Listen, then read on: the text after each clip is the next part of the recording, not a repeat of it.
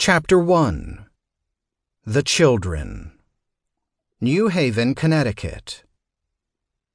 It was the most ordinary of family moments. The baby was just starting to talk and Mom wanted a video of it.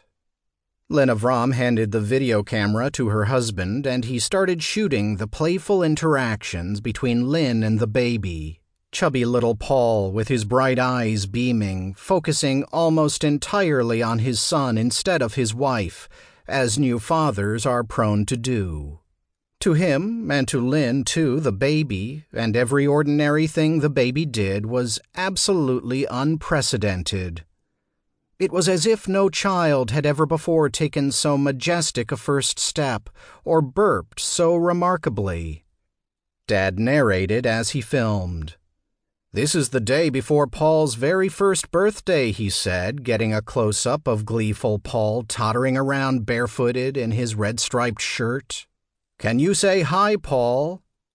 "Hi, hi," Paul responded, waving at the camera. "Hi, sweetie," said Lynn. "Hi, hi." Paul grinned at Lynn, and his face was lit with love, easy to read, in that striking nonverbal way that toddlers have of telling the world how they feel. "Hi, da-da," said Paul. "Can you say hi, Mama?" Lynn asked. Paul gazed happily at his mother and brushed at his nose. His nose was a little runny. It had been runny for several days.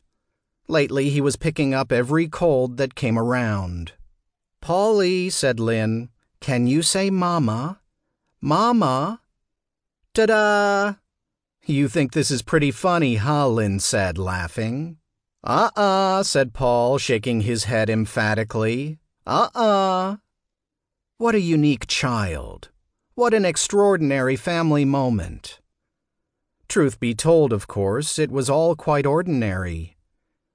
In the years to come, though, Lynn and her husband would watch this video many times. It was a video of one of their last ordinary family moments.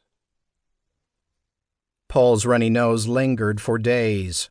Then he started to get better, but caught something else.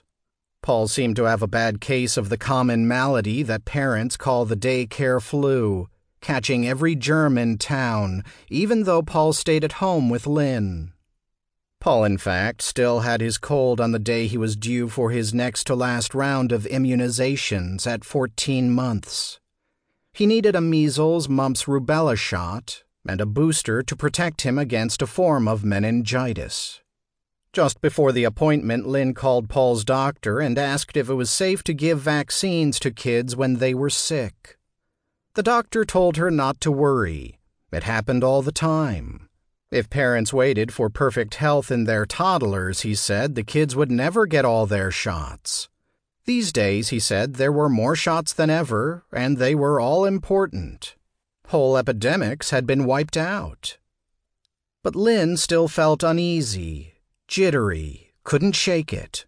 She was a registered nurse at a prominent hospital near the Yale University campus, and it seemed to her that it went against medical common sense to provoke a powerful immune response in a child whose immune system was already battered by illness. But she told herself that her fear was just garden-variety parental paranoia.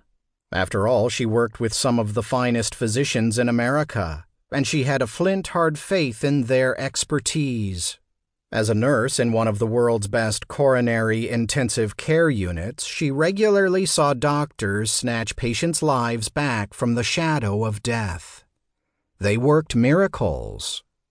So Paul got his shots and everything was back to normal. Lynn and Paul went home and played. Later, Lynn made dinner for her husband Wesley, who was a communications professor at Yale Divinity School, even though she was exhausted. Getting simple chores done was tough with a baby in the house, but she knew it wouldn't last. Kids grow up. Easier times were ahead. Over the next few days, though, Paul's nose and eyes grew disturbingly red against his now ghostly skin. Dark circles began to droop under his inflamed eyes. Patches of scaly skin grew.